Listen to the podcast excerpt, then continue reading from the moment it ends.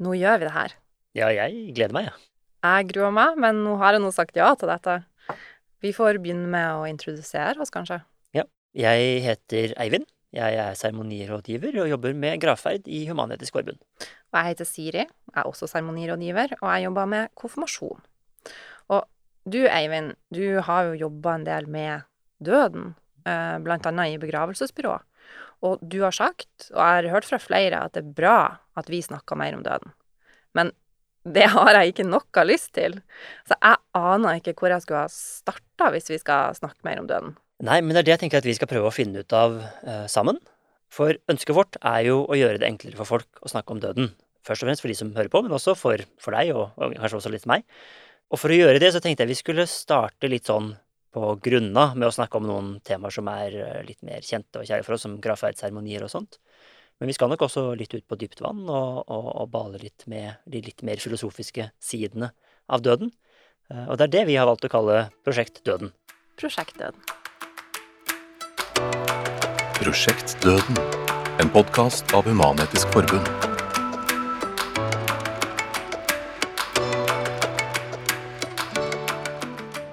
Vi vet at i minst 40 000 år har vi mennesker gjennomført noen form for ritualer for å anerkjenne og markere at et menneske har dødd.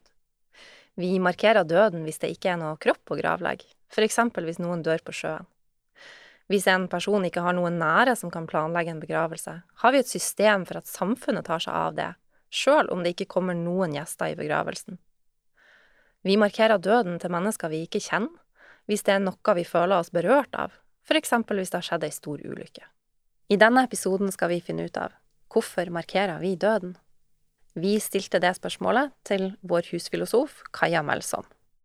Jeg tenker at det å ta farvel med de som har vært oss nære og kjære, er et allmennmenneskelig behov. Det handler om blant annet at noen forsvinner og blir borte noen som har stått oss nær, det er veldig vanskelig å ta inn over seg. At noen er borte for alltid, ikke skal komme tilbake. Selv om vi har stått ved dødsleiet og sett at personen sovner inn, så er det vanskelig å forstå uh, med hele seg at dette er for alltid. Og dette er jo grunnen til at mange etter et dødsfall drømmer jo mange i måneder etterpå, den, og kanskje år, at den avdøde plutselig står i stua lys levende jeg kan i hvert fall huske etter at faren min døde, at jeg måtte fortelle ham i drømmen Ja, men du er jo død! Eh, ikke sant? Og da er det en eller annen sånn Opplever jeg en sånn kamp i underbevisstheten om at kroppen ikke greier å ta inn over seg at dette er endelig Fornuften har forstått det. Vi har forstått det med ord. Han er død, men kroppen sliter med å forstå det. Og derfor så vil en seremoni hjelpe kroppen kroppen med å forstå at den avdøde er død, og hjelpe oss i gang med en sorgprosess som jo handler om å ta farvel, eller si adjø. Og dette er jo et tema i filosofien også, dette med kropp og fornuft, eh, følelser og fornuft, i konservativ tenkning. Eh, Edmund Burke eh, var opptatt av at kroppslig forståelse kommer etter den intellektuelle forståelsen, og dette var bakgrunnen for at han de konservative mente at vi må ta det litt rolig når vi innfører reformer og sånn. Fordi eh, det, vi kan skjønne ting eh, og ideer med hodet, men for at vi skal akseptere dem kroppslig, så tar det litt tid.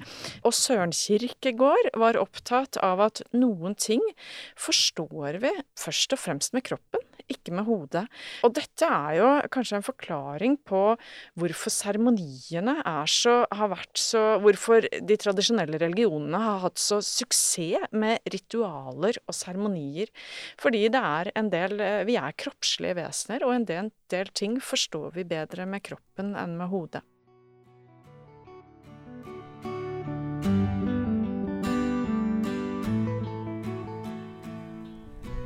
De aller eldste gravene vi har funnet, er over 40 000 år gamle. Selv om vi ikke vet hva folk mente med det de gjorde så langt tilbake i tid, har arkeologer funnet lik som helt klart er behandlet med omhu og omsorg. De døde ble gravlagt i nærheten av bosetninger, gjerne sammen med smykker, verktøy og blomster. Alt dette vitner om at døden må ha vært betydningsfull nok til å ritualiseres. Etter hvert som mennesket ble bofast og sivilisasjonene sprang opp i Midtøsten, vet vi mer om dødens betydning i samfunnet. Skriftlige kilder beskriver etterlivet og verdien av å behandle den døde med verdighet. Her i Norden sier kilder fra middelalderen at det var viktig at alle fikk en verdig begravelse. Selv fiender skulle begraves. Når vi tenker på gravferder fra vikingtiden, ser vi gjerne for oss en brennende pil som treffer et skip på fjorden. I virkeligheten var også begravelse og hauglegging vanlig. Seremoniene var etter alt å dømme svært personlige og skulle gjenspeile den dødes liv og bragder. De levende holdt kontakten med de døde ved å legge ut mat og helle drikke, helst øl, på gravhaugen. Stelte man godt med de døde, ville de verne om de levende. Ble de ikke gravlagt riktig og holdt fornøyde med blot, kunne man risikere dårlige avlinger. I vikingtiden ble gravferden arrangert den syvende dagen etter dødsfallet. Den samme dagen ble gravølet holdt, og det var bestemt med lov at en tredjedel av arven skulle brukes til å brygge øl. Med kristningen av landet endret gravferden seg i Norge. Kirken forsøkte å erstatte de gamle skikkene. Nå skulle alle gravlegges på kirkegården, men for de aller fleste var kirkens bidrag begrenset til bønn og jordpåkastelse. Siden det ikke var nok prester i landet til å bistå når noen døde, ble bønn ved graven ofte delegert til en lesekyndig mann i bygda, og prestens jordpåkastelse ble gjort lenge etter gravferden. Kirken klarte likevel ikke å fortrenge alle gamle skikker. De pårørende fikk hjelp av slektninger og naboer det såkalte bedrelaget, til å stelle den avdøde og få den til kirken for gravlegging. Sammen holdt de likvake den første natten etter dødsfallet. Der skulle avdøde holdes med selskap med mat, drikke og støyende likdans. Mange av skikkene som skulle beskytte mot urolig døde og sørge for at sjelen ikke ble hengende igjen, ble fortsatt praktisert, som å dekke til speil og åpne vinduer. Fra slutten av andre verdenskrig ble både samfunnet og gravferdsritualene mer mangfoldige. Majoriteten av gravferder blir fortsatt holdt av Den norske kirke, men det har gradvis blitt flere alternativer for de av oss med en annen religion eller et annet livssyn. Sekulær gravferd gikk fra å være forbeholdt spesielt interesserte til å bli et reelt alternativ. I vår tid skal seremonien handle om den som er død. At seremonien skal gjenspeile den avdødes liv, har blitt viktigere enn tro og livssyn. Men hvem vet hva fremtiden vil bringe? Kanskje blir det helt vanlig å sende asken opp i lufta i fyrverkeri? Kanskje ønsker alle å bli et tre? Det eneste vi kan fastslå av å se tilbake på gravferdstradisjon de siste 40 000 årene, er at mennesker alltid vil ha behov for å markere døden.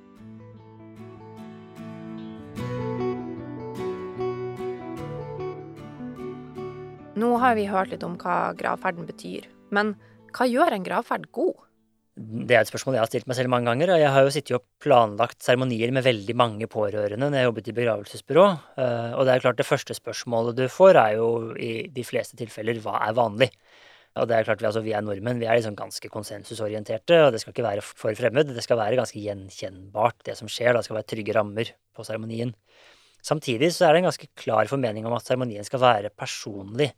Den skal gjenspeile avdøde på en måte, og, det livet som er levd. da. Så det som sies, det skal på en måte harmonere med det inntrykket vi hadde av avdøde. Det skal ikke være svartmales eller uh, rosemales altfor mye.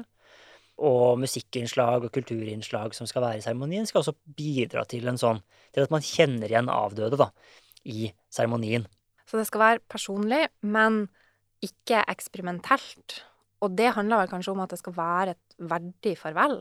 Det kan du nok si. Og, det verdighetsbegrepet er jo er et litt vanskelig begrep. Det er ganske ullent. Det er nesten lettere å si hva som ikke er verdig, ikke sant. Og da tenker man jo ofte på liksom slurv og slump, da. At uh, gravferdskonsulenten står med skjorta utafor buksa og, og leiter etter lighteren og ikke er helt sikker på hvor kista er når du kommer inn i seremonirommet, ikke sant.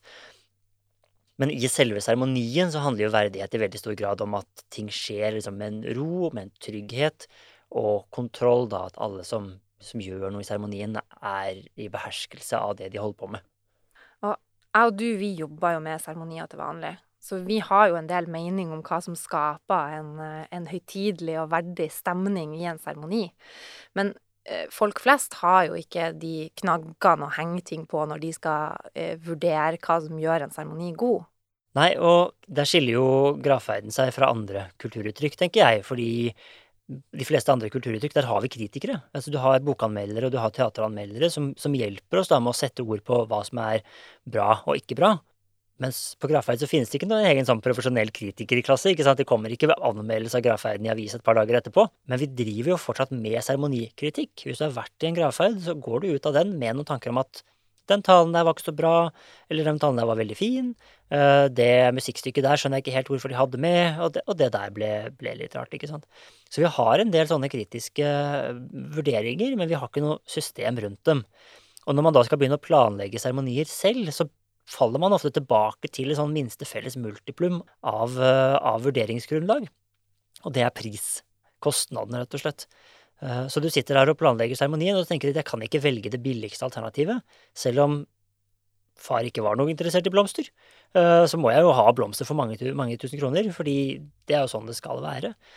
Eh, og så når du sitter der i seremonien, så er det sannsynligvis ikke prisen på kista som, som bidrar til, som gjør seremonien god eller ikke, det er helt andre ting. Da. Så det er en sånn feilspor vi faller inn i der. Og om den opplevelsen blir god når man sitter der i seremonien, som du sier, det handler kanskje også litt om den prosessen som skjer i, i forkant i planlegginga av seremonien? Både i forkant og i etterkant, tenker jeg, for seremonien skal være god i øyeblikket, men den skal også være god lang tid etter. Man skal kunne se tilbake på den som et positivt minne, selv om det er en trist, eh, trist anledning, iallfall når vi snakker om gravferd. Og det handler jo i veldig stor grad om at eh, man, man er enig om det som skal gjøres, at de som burde bli hørt, blir hørt, eh, og at alle føler seg ivaretatt i den planleggingsprosessen fram mot seremonien. Men du sa jo at du har sittet og planlagt gravferder mange ganger med, med, pårørende. Du må jo ha opplevd at folk har vært uenige? Folk kan være rykende uenige, og, og av og til så er man jo fredsmegler. Og da kommer man tilbake til at det veldig ofte er hjelper folk i den planleggingsprosessen om de har et klart inntrykk av hva avdøde selv ønsket Det kom en rapport fra universitetet i York i fjor, der de hadde dybdeintervjuet 50 pårørende som hadde vært med å planlegge og gjennomføre en gravferd de, de siste årene.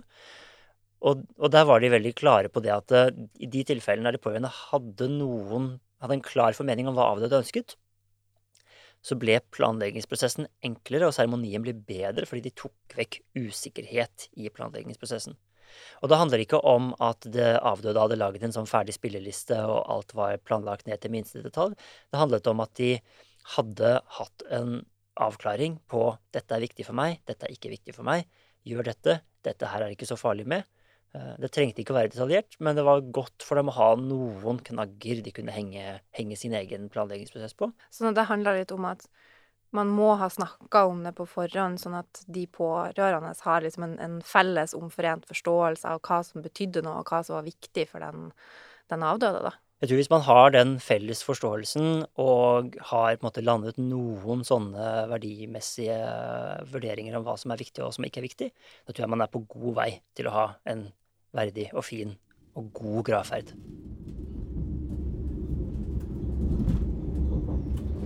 Vi sitter på toget og er på vei mot Drammen. Der skal vi snakke med en som har vært i mange gravferder der det ikke var gjester.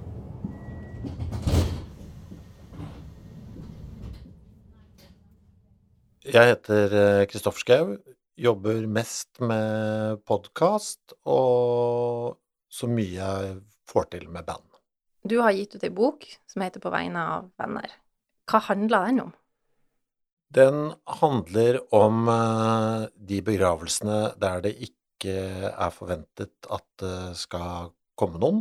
Eh, og på vegne av venner, det er da den ordlyden som i hvert fall ble brukt i dødsannonsene i avisen tidligere, da, for å markere at her er det liksom ikke noen familie eller venner som har tatt ansvar for seremonien. Og da er det liksom Oslo kommune da, som som tar det isteden. Det er der tittelen eh, kom fra. Så ble boka til fordi jeg leste en rapportasje om det i Aftenposten. Eh, hvor de dekka det greiene her. En sånn begravelse hvor det ikke var noe folk. Og så traff det meg vel litt sånn bra akkurat uh, da, den dagen. Så jeg oppsøkte masse sånne begravelser hvor det ikke var forventa at det skulle komme noen folk. Du ville funnet ut av hvordan det var. Ja. Hvordan var det? Det var uh, veldig rart, fordi uh, ante liksom ikke helt hva jeg gikk inn i der. Veldig stille, selvfølgelig, for det er jo lite folk, da. Jeg trodde det skulle bli tristere enn det det var, men innimellom så var det ikke det heller. Noen ganger så var det selvfølgelig kjempetrist, men uh, altså, det var liksom alt mulig rart på en gang. Men det eneste som var felles for dem alle, at det var veldig stille.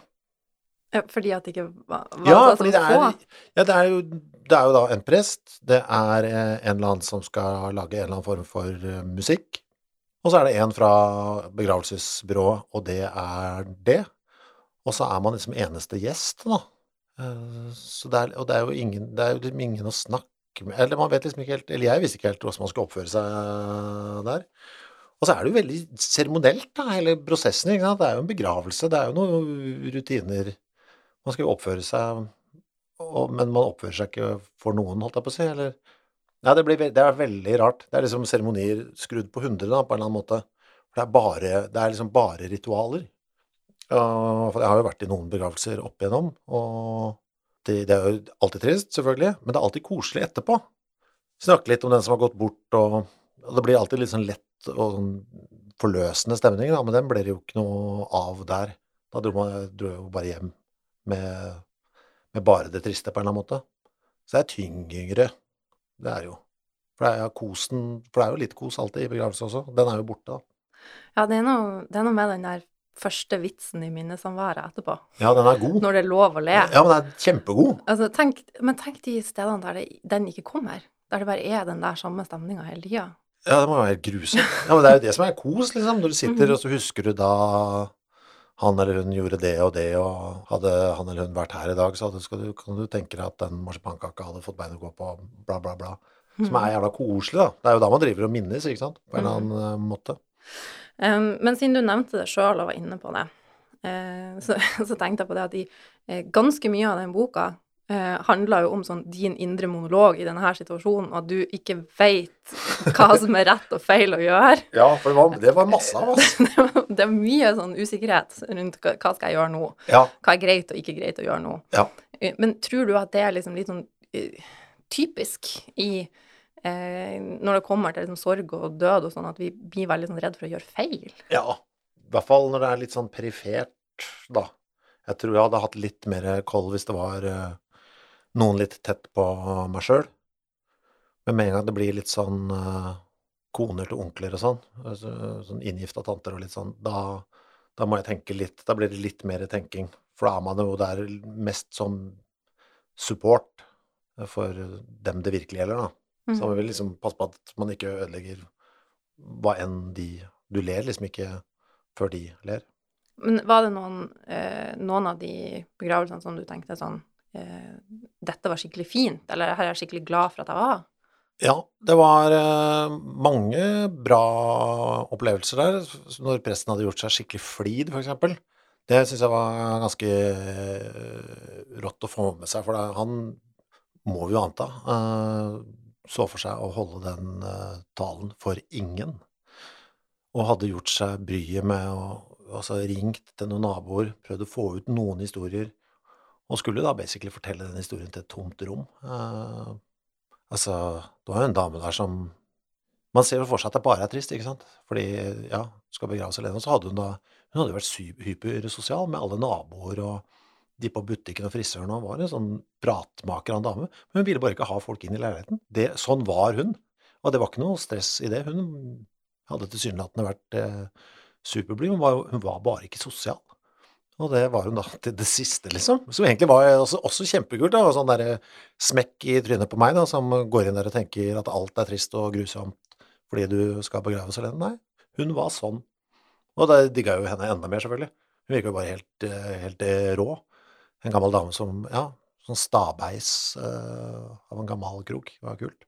Ja, fordi det har jeg hørt folk sagt sånn så trist hvis ingen kommer i begravelsen din. Men du kan ikke leve livet ditt basert på at masse folk skal komme i begravelsen din. Da er du jo, da er du jo ferdig. Ja, det er jo helt, da er du helt kjørt. da, det vet du. Ja, ja. Nei, men eh, Hvorfor tror du vi holder på med det her? Altså, hvorfor tror du vi som, som samfunn tar ansvar for at folk skal få en begravelse, også når det ikke er noen der for å se den? Det er jo for å betrygge oss som lever. Det kan ikke være noe annet. Så man vet det, på en måte. Man, altså, ja, det er sånn, sikkert en eller annen form for ro da, og visshet i det. At uh, når jeg er borte, så er det i hvert fall Det blir markert. Det må jeg ha noe med det å gjøre. Kan ikke være noe annet. Sånn som jeg ser det.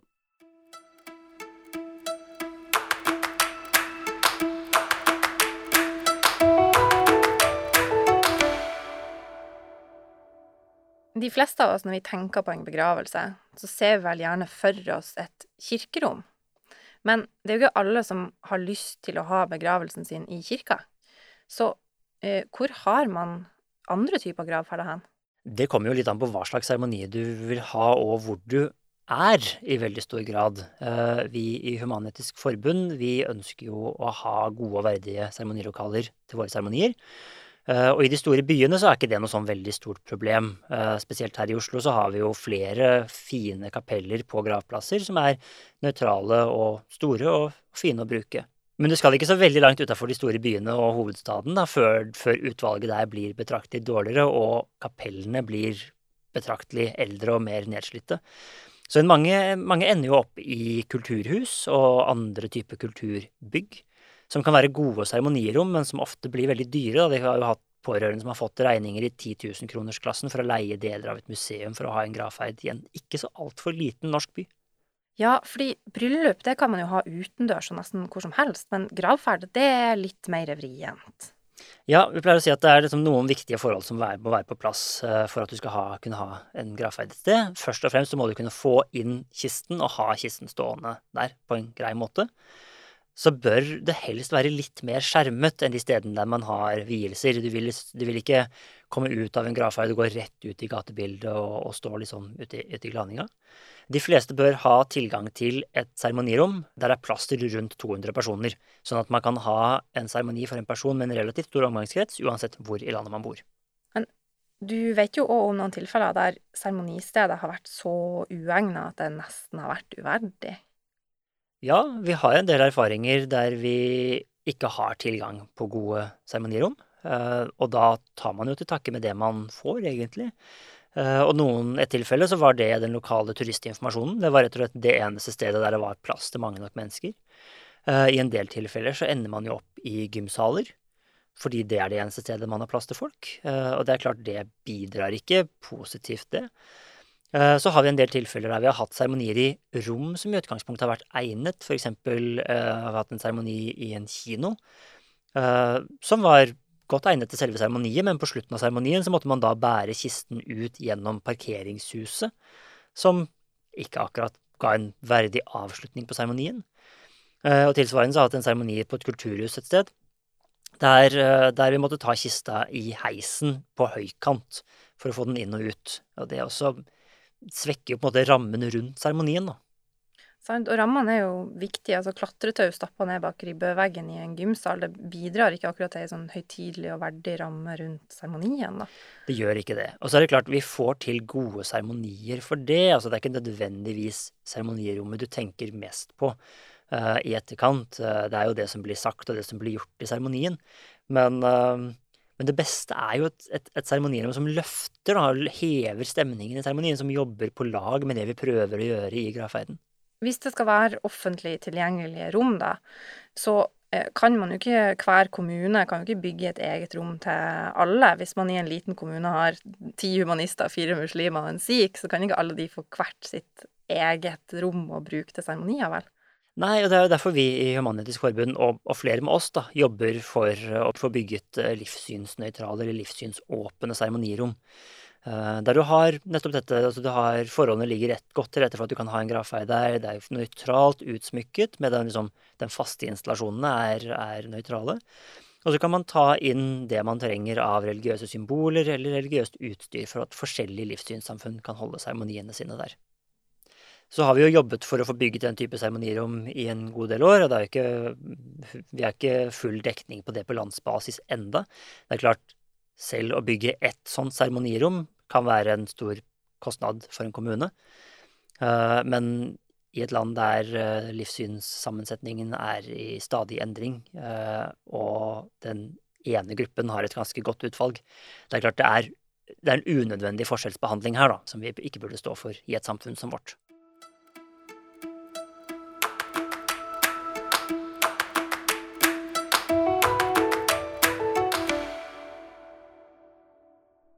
Mange nordmenn var direkte berørt av terrorangrepene 22. juli, men også vi som ikke var direkte berørt, tok del i markeringene etterpå. Vi har snakket med en som har forsket på sånne minnemarkeringer. Jeg er Jone Salmonsen, og jeg er teolog. Og jobber på eh, Blindern på universitetet, eh, på Teologisk fakultet. Hva er det som gjør at vi har et behov for å markere døden til mennesker vi ikke kjenner? Ja, det er jo ikke det faktum at vi ikke kjenner dem, som er uh, grunnen til at vi har det behovet. Det er jo fordi det er noe i den døden som angår oss.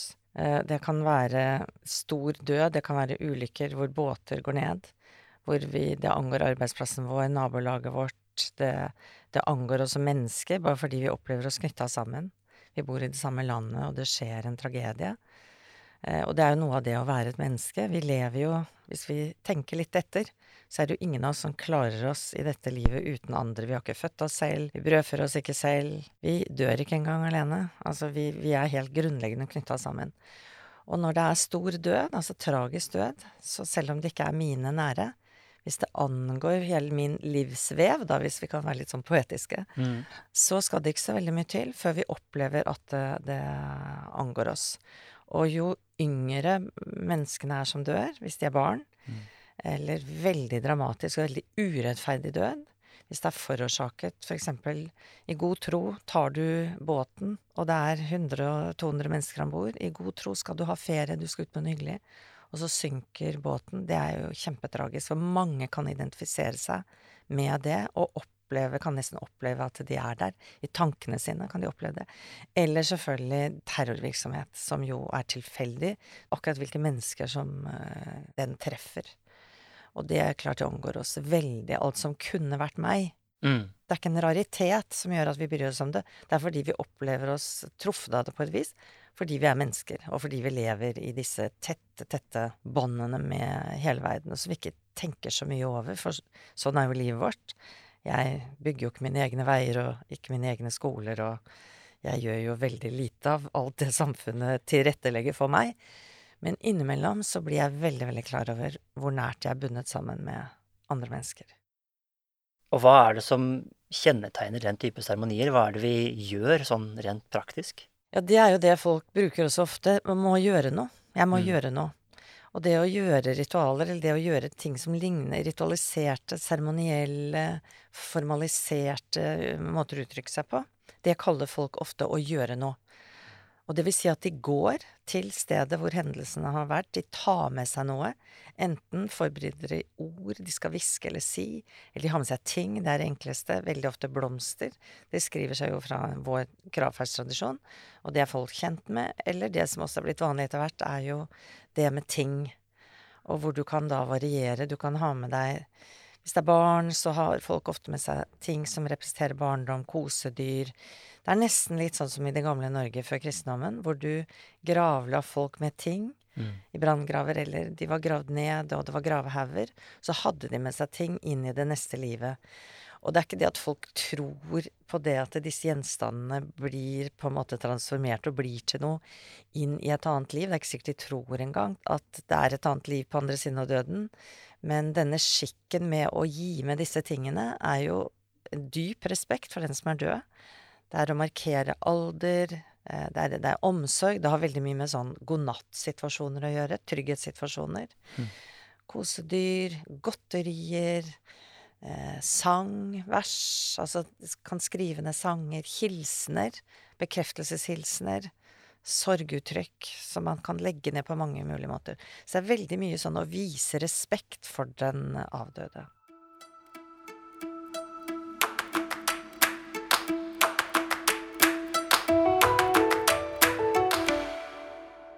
Folk snakker ikke så ofte frivillig om døden, men folk kan finne på å si 'denne sangen, den vil jeg ha i begravelsen min'.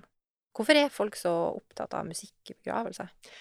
Altså akkurat uh, når folk sier det, så tenker jeg det handler om at man er opptatt av musikk, sånn rent generelt. Men det er klart at musikk spiller en veldig viktig rolle i gravferder. Og jeg pleier å si at uh, du kan dele inn funksjonen musikken spiller i seremonier i tre liksom, hovedkategorier. Uh, og den første det er å skape stemning. Bare sette deg i liksom, gravferdsmodus. Det er typisk sanger som du hører i er vant til å høre i gravferder. Gabriel Sobo er et sånn typisk eksempel der, ikke sant. Den får meg umiddelbart til å bli litt, litt sånn stivere i maska og litt hvassere i håndtrykket. Og så har du sanger som er der for å minne oss om avdøde. Uh, My Way av Frank Sinatra ville være et typisk eksempel der. Uh, det er klart, det er en ganske viljesterk type du bruker uh, som, som, vil ha den, i, ha den, som beskrivelse for seg. og så har vi en del sanger som fungerer litt som sånn hilsener. Enten fra oss eh, gjenlevende til den avdøde, men noen ganger også fra avdøde til de etterlatte. Der man sier det man ikke greier å sette ord på selv, da, gjennom musikken. Da må jeg stille deg et spørsmål som jeg vet at du fikk ofte da du jobba som gravferdskonsulent. Hva er vanlig, da? Mm, I de årene jeg jobbet i begravelsesbyrå, så drev jeg og førte statistikk over den musikken vi brukte i det ene byrået. Og der var det en topp ti-liste som var den samme mer eller mindre fra år til år. Det var Noen av sangene på den skiftet litt rekkefølge, men det var de samme ti sangene.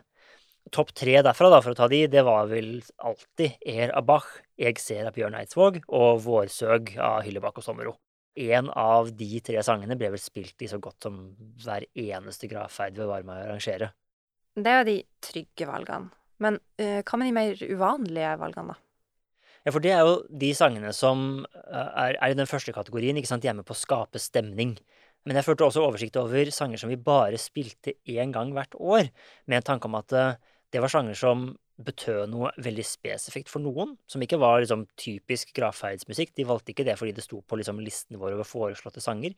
De valgte det fordi dette her er en sang som passer for meg, eller for oss, eller for dette øyeblikket. Jeg fikk jo se på den lista, og jeg beit meg merke i noen titler. Jeg så det var ei avspilling av Tolvte mann, den Brann-supportersangen. 'Blodet tjukkere enn vann', heia Brann. Fotballsanger er ikke så uvanlig. altså Vålerenga kjerke og den uh, 'You'll Never Walk Alone' er jo nok kanskje vanligere, men det handler jo også litt om at det her var et byrå i, på Østlandet med Oslo-fokus. Uh, så det er klart det var nok en eksilbergenser som, som, gikk i grava den dagen der. Og så la jeg merke til at eh, noen hadde valgt seg 'For ei dame' av Halvdan Sivertsen. og eh, da fikk jeg umiddelbart et sånt bilde i hodet av ei sånn grepa dame på rundt 50 som hadde dødd for tidlig, og at det, det her var allsangen i hennes gravferd. Kan se for deg at den seremonien her har de også fått beskjed om at her skal det være fargefulle klær, ikke sorte dresser og mye flagrende gevanter, ikke sant, mye sjal der. Det er livet som skal feires der, ja. Der skulle livet feires. Eh, og i helt motsatt ende av skalaen så pleide den sommerlige gård med Terasias sko av Cornelis Vresvik å være på den lista også. Og det er klart, det er en seremoni Du vil ikke nødvendigvis ha levd det livet som, som den, den, sangen passer i seremonien til. Men det kan være en veldig fin sang for å nettopp løfte dette her at livet er ikke alltid enkelt. Uten å måtte gå i detalj på hva som var vondt i dette livet, så er det en sang som gjør ære på det, da. Jeg har også fått med meg at en av de aller vanligste sangene å ha i begravelsen sin i Storbritannia, det er kjenningsmelodien til spørreprogrammet Countdown. Jeg tenker at Det setter jo ord på noe med altså, den, den britiske liksom, sorte humoren og dens rolle i gravferden. Den har jo forskjøvet 'Always Look On The Bright Side of Life' som, som en av de mer populære gravferdssangene der borte. Men det er klart, når du skal velge ut musikk til en gravferd, så er det, det er en balansegang der. Og spesielt hvis det er ønsker etterlatte selv har kommet med. Jeg hadde en seremoni der avdøde konkret hadde etterspurt en god del litt sånn harde rockelåter, og deriblant Highway to Hell. Og de pårørende gikk med på det aller, aller meste, men Highway to Hell tenkte de at dette blir litt i hardeste laget. Eh, akkurat i den seremonien så løste vi vel det ved at vi spilte den i bårebilen på vei til krematoriet etter seremonien, så Ring 3, altså, Highway to Hell. Men det er noe med å finne den balansegangen der. Jeg har ikke tro på at kan, man skal ha en sånn nei-liste, en sånn liste over sjanger som man bare ikke kan spille i gravferder. For det handler så mye om, om sammenhengen. Både uh, det, den sammenhengen som er knytta til det livet som er levd, men også sammenhengen i seremonien og spenningskurven, og hvilke andre musikkstykker man spiller. Så det viktigste er at man finner musikkstykker som passer, og som kan bidra til at eh, det blir en seremoni som fungerer, da, som oppleves meningsfull for de pårørende.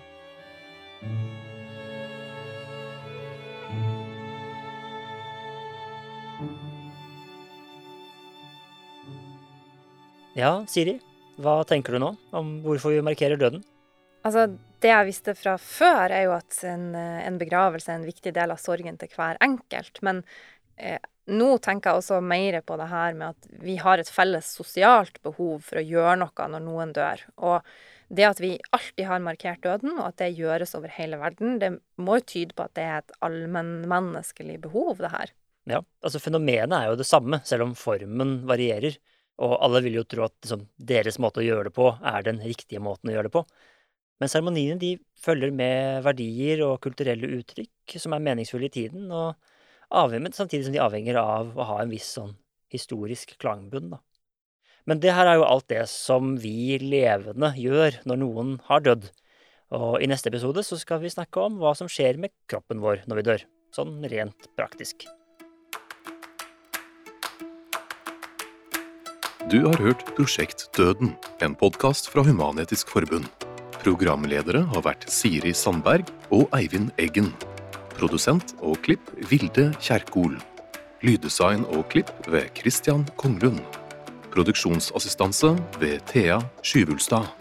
Du kan lese mer om døden og finne fordypningsmateriale til denne podkasten på human.no doden. D-o-d-e-n. Du finner også Human-Etisk Forbund på Facebook og Instagram. Hvis du likte podkasten, kan du gjerne gi den en anmeldelse eller omtale i din foretrukne podkast-app. Din anbefaling hjelper andre å finne podkasten.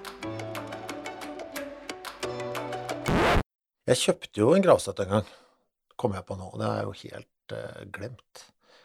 Møk full i Trondheim uh, by på vei til konsert. Så så jeg den gravstøttebutikken som er på vei fra sentrum i retning Samfunnet. Akkurat liksom på venstre side, Det er en sånn gravstøtte. Og så dundra inn der og la inn et depositum på 5000 kroner på en støtte som jeg husker jeg syntes var fin. Med navn og, og til og med med sluttdato hadde jeg på den. Jeg tenkte det kommer til å skremme vettet av alle rundt meg. Jeg tenkte det var gøy å ha som en sånn scenerekvisitt. Så står det Men så ble jeg så Jeg var så øsepøse drita, så jeg glemte det Så jeg glemte å hente den, til og med.